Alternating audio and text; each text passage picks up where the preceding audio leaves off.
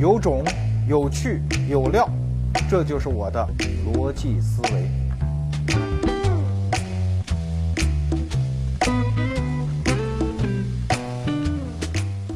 欢迎各位来到逻辑思维捧场。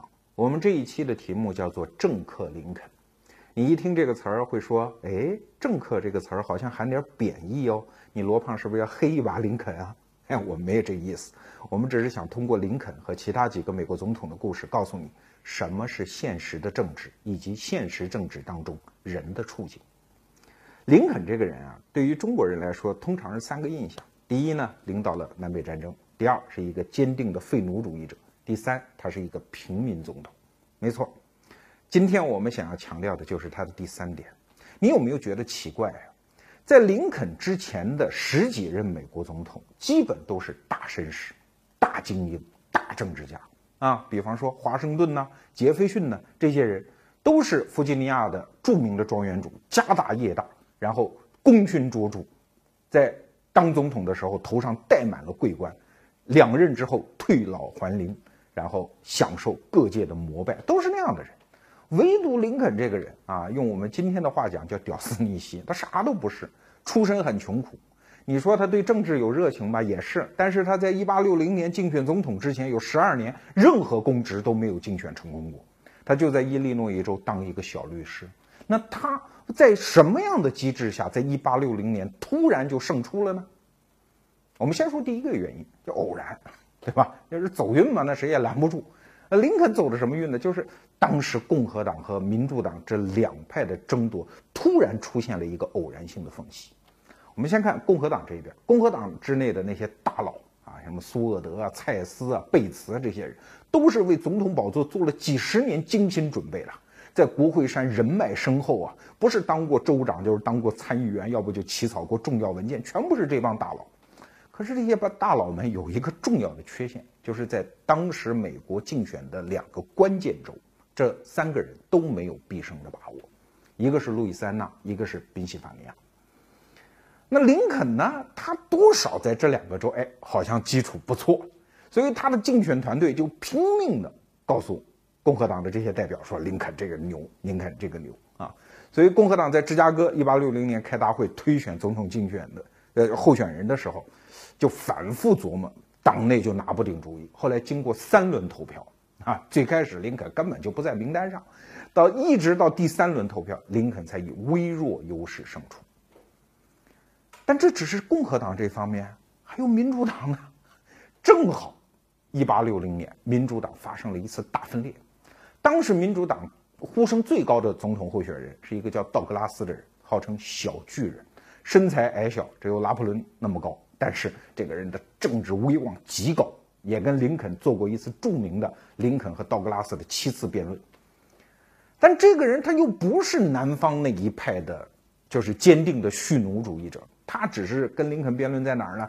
说他主张各州有决定自己是否成为蓄奴州的权利，但是他其实也痛恨奴隶制度。所以，道格拉斯这个人和典型的那些南方的奴隶主们，也就是民主党内的那些大佬，又尿不到一壶去啊！所以后来发生了分裂。好了，共和党拧成了一股绳，民主党发生的分裂，那你说谁赢啊？对吧？就共和党赢了。可是你去看一八六零年的竞选结果，是一个非常古怪的结果。首先，林肯得到的美国选民的选票只占百分之三十几。但是如果你对美国政治制度了解一点的话，你知道美国是一种叫选举人制啊。这一周你只要赢了，那这一周所有的选举人票你赢家通吃。所以林肯虽然说在全民当中只得到百分之三十几，但是他选举人票多啊，所以他赢了。可是你再去看选举结果，所有的南方州选举人票，林肯一票都没有拿到。所以林肯当时的位置，不仅在竞选结果上看，他是一个弱势总统。从他的出身和来历来看，他也是一个弱势总统，因为他不是一个典型的政治家呀。此前的什么布坎南呀，什么昆西亚当斯啊，什么门罗啊，都是精英政治家，唯独到了林肯的时候，出现了一个平民政治家。哎，我们这一期节目所讲的意味就从这儿开始。为什么一个平民政治家？虽然我们前面讲了很多偶然因素，那有没有必然呢？当然有。那就是美国政治、民主政治的成熟带来的一个结果。林肯穷啊，啊，他老爹就是一个典型的美国拓荒者，先到肯塔基，再到路易斯安那，再到伊利诺伊啊，每到一处都是重新盖房子、重新烧荒、重新砍树、做田等等。小时候林肯非常苦，是一个典型的美国的一个开拓者家庭出来的人。林肯什么苦活累活都干过，但是当民主政治成熟之后，选民选票在谁手里啊？底层老百姓手里啊。所以，像华盛顿、杰斐逊那一代人啊，我靠，我是这个绅士，我有很高的名望，我有很好的道德，我有坚定的政治理想，这一套，在真正的民主政治的时候，你就发现他玩不转了。而相反，像林肯这样的人，他就玩得转。你比如说，林肯在竞选的时候，他就有一条，啊，他会让他的一些班子把一些劈开的木头放在竞选的现场，他就是要告诉别人说，我是一干苦力活出身啊。我跟你们都一样啊，啊，我们都是平民老百姓啊。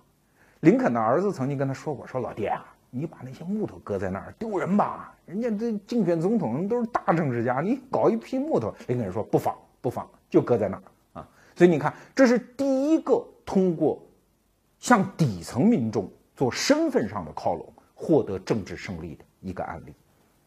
当然。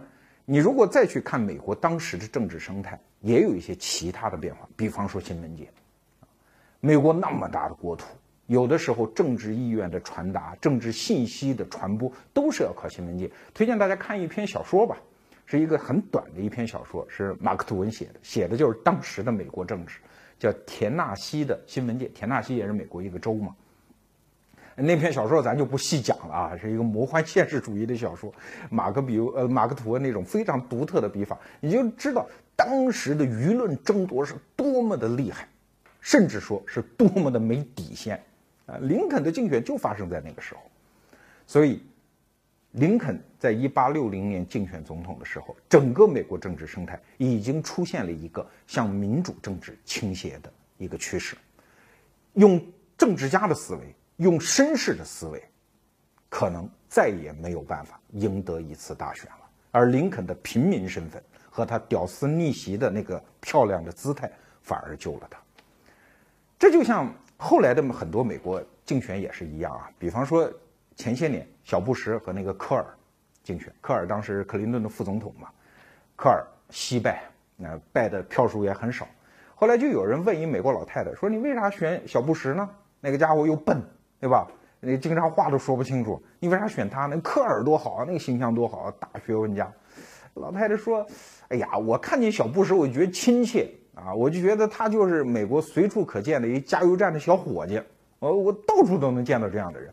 科尔呢，我就觉得太聪明了啊，大学问家、大教授那样的人当总统，我好像有点不放心呢。”这是一美国老太太的回答。所以你看，政治家政治和政客政治在林肯这儿。出现了一个分水岭，所以林肯不是什么按我们的很多电影当中啊，前一阵儿有一部美国电影叫《林肯》，你去看斯皮尔伯格拍的那个林肯啊，那个拍着桌子跟阁员们发火，有着坚定的政治理想，我是美国总统，我有神一样的权利等等那种镜头，哎，给大家看一个片段吧。Today, state by state. I can't listen to this anymore. I am the President of the United States of America, clothed in immense power. 你看完这个片段了吧？你你你你能想象林肯是那样的一个弱势总统吗？是一个屌丝逆袭之后当总统，其实心里没什么底气的人。对，这才是真实的林肯。他不是一个典型的政治家，他是一个政客。那好了，请问政治家和政客他的行为逻辑？有啥区别呢？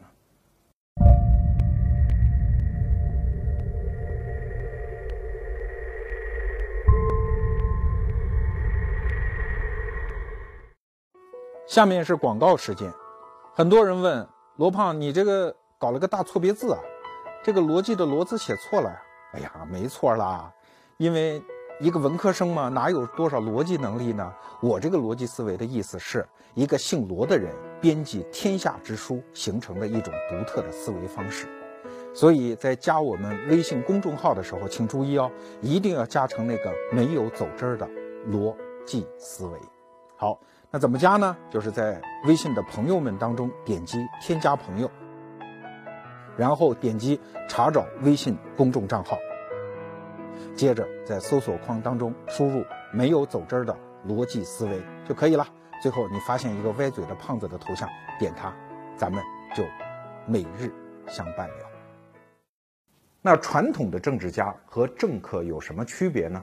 在英文当中，本身这就是俩词儿，政治家是 statesman，而政客是 politician。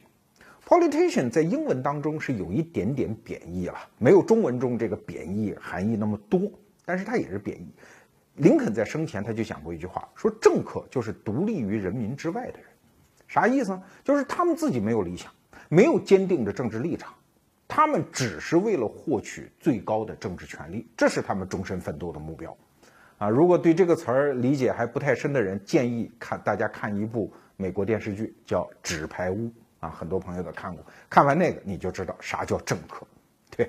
当然我们不能说林肯就是那个贬义上的政客，但是确实在当选美国总统的人当中，林肯是政客行为逻辑的一个起点。啊，这没有任何贬义说林肯不好的意思，但是你从林肯的很多政治行为当中，你能看出这个特征。政治家嘛，statesman 嘛，我有理想，我有主张，一挥手，大家跟我来，我是号召者，是领袖，是那个姿态。但是我们前面讲的啊，像林肯这样的弱势总统、平民总统，他能这么办吗？那是做不到的。所以你在林肯的身上恰恰看不到我们影视剧当中表现的那种坚定、那种领袖气概，你看到的是一个非常阴柔的人。林肯那个大高个一米九，然后走路像一个打桩机一样，那样一步一步走，那么个形象，他非常柔性。所以他经典名言说：“我对任何人都不心怀恶意。”他现实生活中也确实是这样做的。而且在这种政客身上，你会发现他有一个特别有趣的特质。就是他能够随时随地的获取他周边人对他的帮助的诚意，比方说吧，前面我们讲的1860年那一次总统竞选，要知道在芝加哥共和党大会现场帮林肯张罗事儿的是一帮什么人？就是林肯的小伙伴们。小伙伴们也分好几种啊，对吧？普通小伙伴们只会陪你吃喝玩乐，二逼小伙伴们，对吧？只会惊呆了。而林肯的小伙伴们那是文艺小伙伴，那不一样的。帮林肯那真是豁出去了，可是你说林肯跟他们有多大的交情？谈不上。他其实是一帮什么人呢？就是林肯在伊利诺伊州当律师时候的一帮小律师们。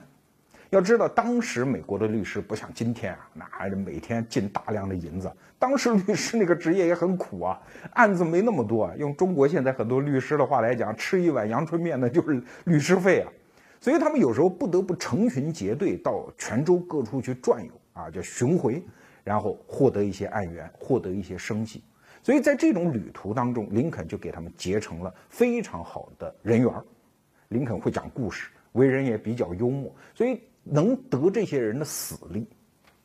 所以有时候你不得不承认，现实生活中存在这样的一群人，他往那儿一站啊，他就天然是人群的核心。呃，他提出什么要求，大家就感觉好像对这个人提出来的要求就没法拒绝。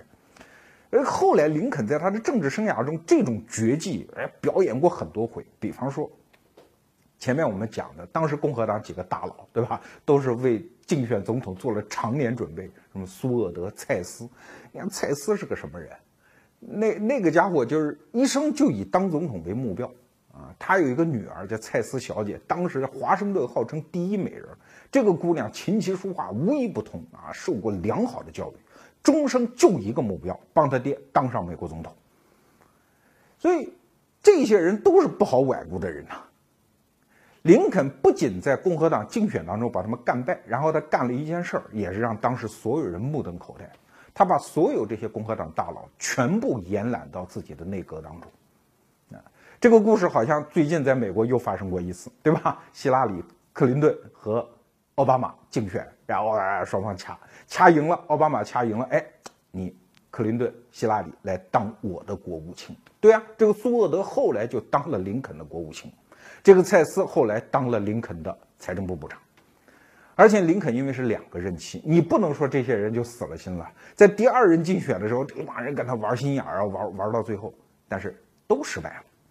反而这些人在林肯被刺之后，这些人都成了林肯最坚定的伙伴，对林肯的评价极高啊。甚至林肯被刺之后，这些人都悲痛欲绝。所以你从这一点上，你也能看出这种民选政治家他这种政治智慧，他不是靠理想，有的时候就是靠人缘。当然，你说光有人缘就行吗？也不行。有的时候他跟逻辑思维一样，对吧？需要一点苦逼加死磕的精神。这种平民政治家和过去的 statesman 政治家们，他们表现出来的不同，实际上是他们生存环境的不同。政治家 statesman 他有坚定的理想，他本身就是灯塔，就是旗帜，其他人是要看着他跟着他的。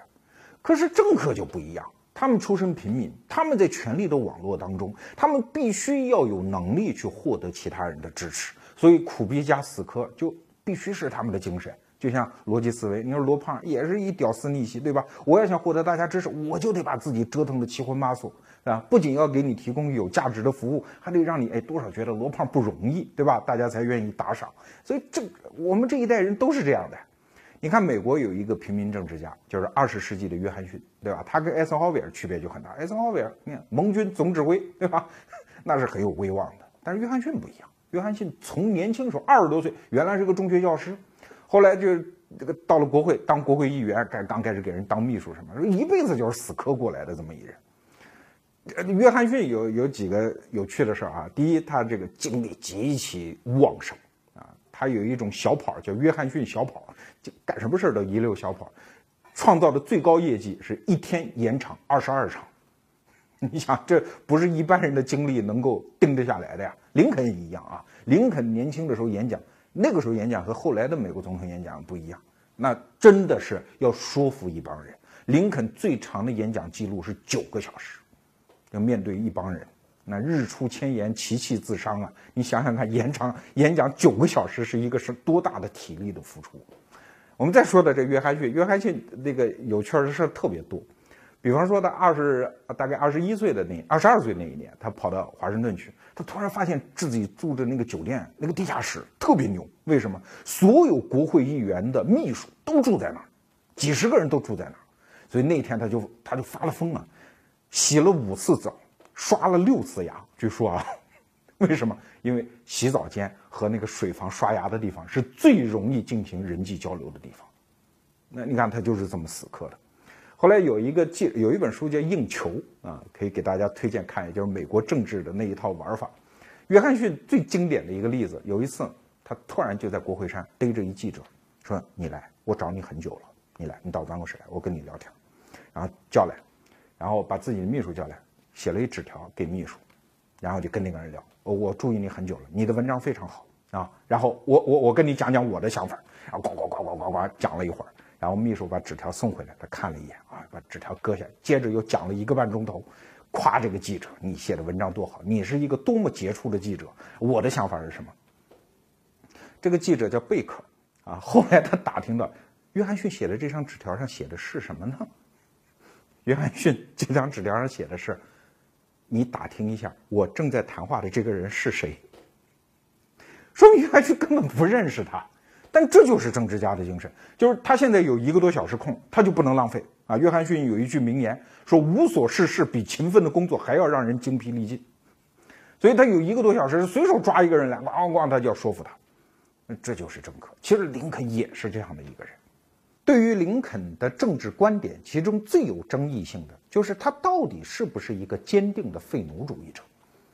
在八十年代的中国史学界，关于这个问题还有好多争论。你现在去翻那个时候的历史学家写的论文，还有什么告诉你一个真实的林肯、林肯真相等等这样的文章，他都会告诉你，林肯说过很多和废奴主义者相反的话。哎，那这些话他都是林肯亲口说的呀，都有。记录在那儿，斑斑可考啊，是赖不掉的呀。那到底是怎么回事呢？我们可以说，林肯是一个非奴主义者，但是他是不是像后来所讲的是那么坚定的非奴主义者？那可不一定。为什么？因为他是个政客。有一个关于林肯的传说了，说他啊有一次到新奥尔良去，那是密西西比河的这个入海口嘛，说在港口上看到一个美丽的黑人姑娘正在被拍卖，那个场景一下子刺痛了他的慈悲心肠，于是他成为了一个坚定的废奴主义者。我告诉你，这故事一定是瞎编的，为啥？因为林肯小时候生长在叫肯塔基州，肯塔基州当时就是美国黑奴输入的一个重要的中转站，肯塔基州四分之一都是黑奴。而且林肯的老婆家就是玛丽啊，他老婆家就是蓄奴的，所以林肯无需到新奥尔良去看到黑奴才受到那样的一个刺激，所以他从小就是在那样一个环境里长大的。可是关于黑奴的问题啊，美国人民不管是废奴主义者还是蓄奴州，当时心态是很复杂的。我们不说美国人啊，我们就说一中国人康有为，康有为写过一本书叫《大同书》嘛，啊，那这全天下都得大同，各种种族都得融合，对吧？他讲这一套。可是他写完这本书之后，他第一次看到黑人，把个老头吓坏了，说一个人怎么能长成这样，这么丑，这么难看啊？那叫蠢若猪屎，这是他他说的话啊。所以老头自己说一段话，写大同书的康有为哦，他说这个黑人呐，就应该给他点那个绝种的药，让他们吃了，就从此就绝种就算了。所以你想，一个中国人他是这样的想法，美国人也是这样。即使是有坚定的废奴主义理想的人，他也不愿意跟黑人生活在一起。所以林肯他作为一个政客，你说他拿捏这个政治观点的分寸就很值得推敲。所以很多时候人说林肯是两面派，确实啊。比方说啊，一八五八年他在竞选的时候，在北方啊，七月十号。北方的芝加哥，那是废奴主义的者的大本营，他就在那儿高喊，是吧？要让所有人平等，让我们再次让宪法中关于所有人平等的那些主张再一次光辉起来。黑人和我们是一样的，等等。他说这个，哎，两个月后，他跑到南方查尔斯顿，那是南方的大本营，他又在说，哎呀，我从来没有主张过啊，黑人和白人也要平等，我从来没有主张过，黑人也能当选，也能当法官，也能和白人通婚，我从来没有这样讲过。你看。两场演讲前后不过两个月，都获得了现场的掌声。你说哪句话是他的良心话？谈不上啊。那这中间有没有一个逻辑把它串起来？有。斯皮尔伯格那部关于林肯的电影当中，林肯就讲了一句话，当然我在史料当中没有查到，不知道是编剧写的还是林肯写的啊。林肯说：“他说我原来当过土地测量员，我手里拿着这个指南针、罗盘。”他说：“罗盘会给你指出一个方向，叫正北。可是罗盘永远不会告诉你，在走向正北的道路上，哪里是沼泽，哪里是沙坑。如果在走向正北的过程当中，我们不小心翼翼地避开这些沼泽和沙坑，那又有什么意义呢？我们走不到正北的呀。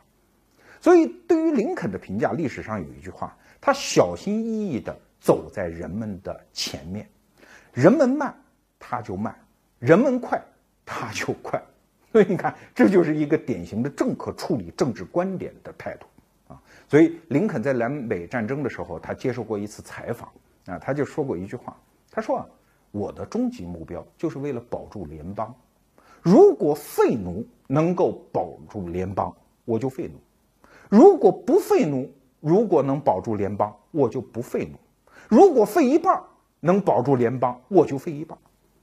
所以你看，他计较的是这样一个特定的目的。你不能说他心中没有理想，但是一个民主社会的政客，他又能怎么办呢？他只有小心翼翼地跟随在民意的后面，然后找到自己发力的独特的时机、角度和分寸。所以，如果到今天为止你还在说林肯是一个两面派的话，说明你就还不懂什么叫民主政治。以及民主政治里的政客。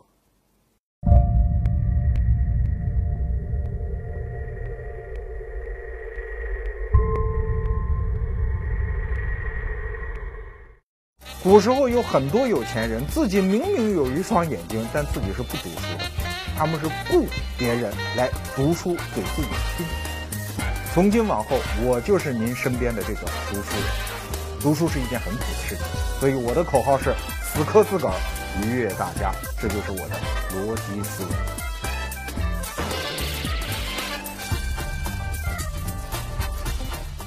林肯这个人生活的时代，距离我们今天的中国人好像有点遥远，而且废奴这个话题又特别纠结，有太多的维度，我们理解起来不那么容易。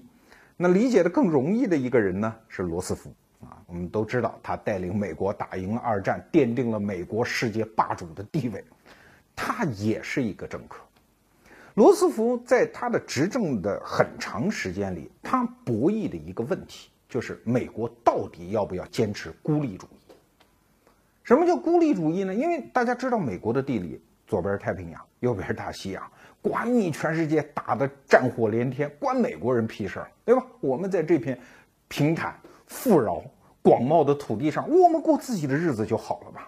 所以孤立主义这个事儿，在美国它是有传统的。这个传统的根儿在哪儿呢？在华盛顿。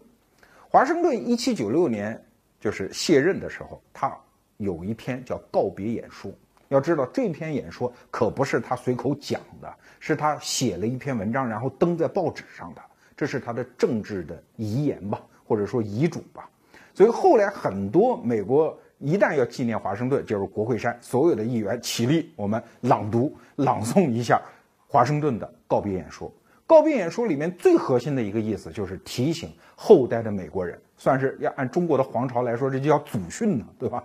就是说，咱过咱的，让美欧欧洲人、让亚洲人去过他们的，他们打得再狠，我们美国人不掺和。这是华盛顿定下来的一个国策。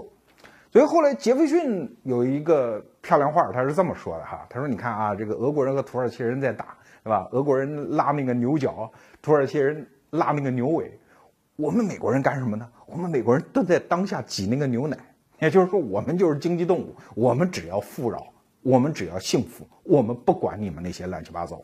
你想，作为一个新大陆的人，他有这个心态也很正常啊。但是到了罗斯福的时候，这个时候已经不一样了。美国的国民生产总值已经是世界第一了，尤其是罗斯福基本上和希特勒是同一代人。希特勒在欧洲给当时的民主政治造成那种威胁。罗斯福是知道的呀，而且他必须以民主国家的大国领导人的身份去应对这样的世界危机。你美国那么大的大国，你是不可能逃避的。这一点，罗斯福心里是非常清楚的。但是，他怎么能够摆脱已经持续了一百多年的美国的孤立主义传统？这就是罗斯福面前的问题，对吧？而且，罗斯福前面有一任总统威尔逊总统，那死的好难看的呀。对吧？一九一八年，威尔逊因为带领美国打赢第一次世界大战嘛，参战嘛，也是他主张的嘛，对吧？他去开巴黎和会，就在他去开巴黎和会之前，美国改选，对吧？参众两院都变成他的对头上台，所以他回来到美国之后，拿出了一个所谓国际联盟的这样的一个条约，美国人民根本就不认，啊！虽然最后威尔逊那拼了老命啊，在全国巡回演讲。啊，我们要参参加国际大家庭，我们要参加国际联盟，美国人民不认的嘛，就把它否决了。所以国际联盟这个事儿是威尔逊提出的，但是最后美国首先不批准。所以威尔逊临死的时候，他讲了这样一句话，他说：“看来我误判了民意，美国人民的决定是对的，我没有跟上。”所以你看，这就是威尔逊学者吗？就是我们前面讲的 statesman 吗？是那种人，对吧？他有政治理想，他想驱赶美国国家加入世界大家庭，但是就是失败了呀。罗斯福这个人，从政治谱系上说啊，他算是威尔逊那一派的，但是罗斯福就比较贼，所以他在一九三二年竞选总统的时候，他就一反常态。拼命告诉大家，我虽然跟威尔逊啊有点那个师徒关系，但是我可不赞成美国人什么掺和到欧洲的政治当中，我可是一个孤立主义者。所以他反复这样讲。所以当时的那些国际主义者，美国的那些原来跟他一帮的人说：“你这小子也是个两面派啊，啊，怎么翻手为云，覆手为雨啊？”但是罗斯福说：“这没有关系啊，政治嘛，以获取权力为第一目标。”所以当时美国孤立主义的最大的重镇。在新闻界的就是赫斯特·波希，啊，赫斯特后来就是劝所有人说：“你们选罗斯福吧，这人我已经搞定了。现在他已经是一个孤立主义者了。”所以，一九三二年，罗斯福就是以一个两面派的身份进入了白宫。可是进了白宫之后怎么办呢？这就叫亡我之心不死。他心心默默的，因为一个大政治家，他心里是知道的。就像林肯说的那个正北方向，他是知道的。但是国内的民意不同意他这么做，他怎么办？所以你看罗斯福的行为轨迹啊，第一，放试探气球，有一次他在孤立主义很盛行的一个场合，他演讲说：“你看啊，现在希特勒哈这个搞瘟疫，全世界就好像一场瘟疫。那对待瘟疫，我们应该怎么办呢？我们要把它隔离起来。请注意啊，他既没有说我们美国人要跟希特勒干，也没有说我们掺和欧洲的政治。他说我们要把它隔离起来。他用了这么一个词儿，所以这就是美国历史上著名的叫疫区演讲，就是要想把它一个像一个瘟疫一样疫区把它隔离。但是即使如此。孤立主义者那帮人也不傻，一听就知道你的弦外之音，马上就开始，甚至要发动对罗斯福的弹劾。罗斯福一看这个试探气球放出来不对，立马就缩回来，然后从此绝口不提这所谓的隔离。所以你看，这个政治家他就是这样，他一点一点的跟随民意去判断这个时候是不是合适的时机。而且罗斯福这个人，他在因为他当了四任美国总统嘛，他很长的时间，这里面他也有过很多反复啊。比方说他在一九四零年竞选的时候，这时候欧洲的第二次世界大战已经打起来了，美国这时候没有参战，所以他的对手啊，共和党人也找了一个人，那跟罗斯福竞选，这两个人就比着看谁更是孤立主义者，两个人都拍胸脯跟美国人民保证，我绝对不会把你们的孩子送上战场啊。对方就指责罗斯福，你三月份让他当选，四月份他就开战，双方就在打。但是后来这两个人都这等选举尘埃落定，罗斯福已经当选之后，两个人一翻脸，就又全部变成了国际主义者，又要开始推动美国参战。所以你看，这个时候的政治运作和原来只有一个所谓的坚定的目标，而且不说谎话，永远说实在话，永远说正确的话的那种政治，已经有了显然的区别。当然。你并不能说罗斯福什么都没有干，他在干，只不过他是用日拱一卒的方法，悄悄在干。啊，比方说，一九三七年，中国抗日战争打起来了啊，当时在长江上有一艘美国的船，让日本轰炸机给炸掉，也死了美国人。但是后来很多历史学家分析说，这也是日本人在试探美国人的底线，就是我我我就搞你一下，我看你什么反应。这有点像美国当时炸中国的南斯拉夫大使馆。有点那个意思，是一种战略试探，就是我看你会容忍到哪一步，反正就这么个事儿。你要说误炸也可以，对吧？我道歉赔偿也都可以，我就要看你跳到哪一步。罗斯福知道那个时候其实不是时机，但是他借用这个事件，要求国会批准了十亿美金，那个时候十亿美金可值了钱了啊！一个重建两洋海军的计划，所以他是一点一点的在为战争做准备。包括在他的政府班子里，把那些孤立主义派的官员一点一点的撤换，啊，所谓日拱一卒，就是一点一点搞，一点一点搞，一点一点做准备。包括他曾经绕过国会，啊，干了很多事情，很多他的反对派都说说你参与世界大战我们没意见，但是你这绕过国会这事儿可不对啊。然后罗斯福又找来很多律师帮他论证啊，我作为总统为什么有权利？其实美国总统的政治权力的扩张。罗斯福是一个里程碑式的人物，他创造了很多先例，就是绕过国会，美国总统直接干一些原来在美国宪法和政治现实当中一些模糊地带的事情，逐步一点一点的扩张总统的这种权利。那这都是罗斯福干的啊。当然，作为政治家，或者说作为一个民选政治家的政客，他必须还有一点，就是当民意成熟的时候，二话不说。以最敏捷的动作，把他要干的事儿一把拿下，就把它干了。那最典型的就是一九四一年的珍珠港事变。事变一发生，罗斯福立即跑到国会去，发表了一个六分钟的演讲。虽然当时也还有人投反对票，但几乎是以压倒性多数通过了向日本宣战，美国参加第二次世界大战。所以你去看民意这个东西，在民主政治下的民意。是一个特别有趣的东西。美国人就在第二次世界大战之前，百分之九十的人都说啊，随他打欧洲打成什么样，我们又没有义务帮助英国人，对吧？我们跟英国人曾经还有仇嘞，管他打成什么样。哎，但是你看，等到了二次大战已经快发生的时候，美国民意就开始出现变化啊，很多人都开始说，哎，这个我们可以帮助一下英国人，虽然说冒着参战的危险不值。这个时候就出现这样的声音。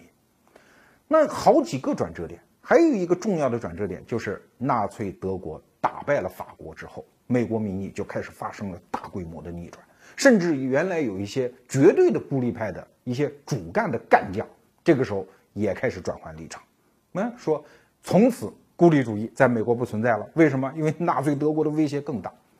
我说这个什么意思啊？就是民意它永远是一个变动的东西。那对待民意，现代的政客们永远是两种态度。一种态度呢，就是丘吉尔式的。丘吉尔大家知道那种性格啊，他原来老是跟强硬派嘛，那跟纳粹德国不对付，那英国人民不鸟他，不鸟他，他也一直坚持这么说。所以丘吉尔后来就得意洋洋地说：“他说在战争时期在乎民意调查是一个最扯淡的事儿。他说我不就是例子吗？对吧？我坚决跟希特勒干，我坚决当强硬派。你看，我总有一天等到云开日散，等到我的机会来了。所以张伯伦倒台，丘吉尔当了英国首相。”对，你看，这叫我在我判断的趋势的前方等你，我等事情发生到不得不我出山的时候，哎，我再去抢得我应该获得的政治地位。可是罗斯福就不是这样，罗斯福是一点一点的跟着政治进程走，跟着民意去判断现在是不是到时候了。所以罗斯福讲过一句既心酸又智慧的话，他说：“干政治最可怕的事情就是。”当你往前走的时候，你突然回头一看，哎，后头没人了，这太恐怖了。所以他就不断的要调整自己的脚步，让他缩回到民意所能容忍的那样一个范围之内。说了这么多美国总统的故事，其实是想提供给大家一个观察政治的角度。所有的政治本质上都是民主政治。你可能会觉得好奇怪，民主和专制是完全对立的两种政体啊，为什么你能把专制政体也能说成民主？对呀，因为获取政治的合法性，每一个人的认同，这是所有政治家的任务啊。管你是独裁者还是皇帝，都有这个任务啊。就像中国古代皇权那么发达，那也有选举的呀。只不过那个选举是三百年举办一次，美国是四年，那一次选举就会杀得刀山火海、血流成河，王朝崩解，天下重建，要付出巨大代价，民心才能释放一回，呈现一回自己的力量。所以中国古代的圣贤们，他创造了一个词儿叫民心。所有的政治家，你都必须判断民心，因为他没有很好的工具去搜集民意，对吧？民意又是瞬息万变的。就像一个教授讲的，如果美国连续遭到七八回九幺幺那样的事件，估计美国就变成一个法西斯国家了。对，民意是瞬间万变的，但是民心则是一个较长时间段的政治家对于民意的判断。所以说，你不能说皇权政治里面没有民主的成分对整个政治家决策的反制作用。但是在现代社会。我们刚才叙述的路径，其实告诉大家一个民主政治的变化。在传统的精英政治里面，我们渴望的是一个 statesman，是一个政治家，他有良好的教育，他有高尚的道德，他有坚定的主张，我们跟他走，我们欢呼圣人。但是，越到现代传播发达的现代社会，你会发现。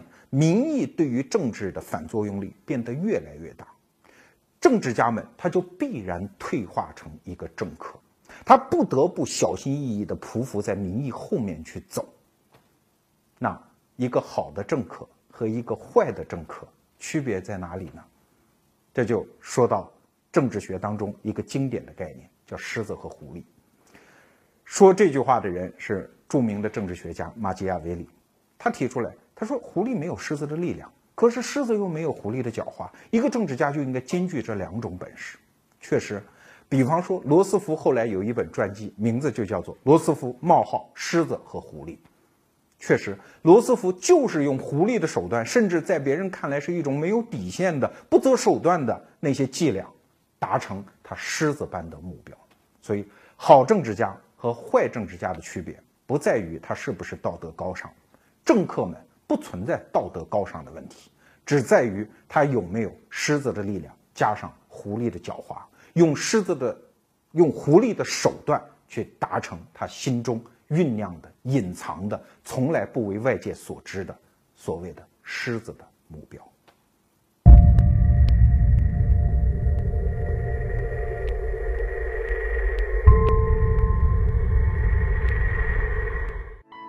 大学的时候就是罗胖的粉丝，那时的罗胖还是一个财经节目主持人，比现在严肃且认真的多。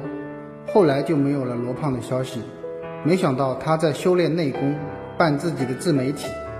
毕业之后，为了理想，奔向了创业大潮。将近两年的时间，让我改变了很多。这其中有犹豫，有卑微，有抉择，有忍耐，有挫折，有惊喜，有激情，也有无奈。所有这些让我从文艺青年变成了苦逼青年。是上海这座城改变了自己。认识林肯是初中的时候看过一本《林肯传》，其中的一句话至今受用：“虽失足，却未跌倒。”与所有的苦逼八零后们共勉。这期罗胖讲的林肯其实少了一个重要的角色，就是他的老婆玛丽，这个成功男人背后的美国第一泼妇。在这里，希望罗胖以后能够讲讲中国传媒界的是是非非，同时送给逻辑思维粉丝们的一句话：此生不要浪费你们的才华和你们的时间，珍惜生命，远离政治。谢谢。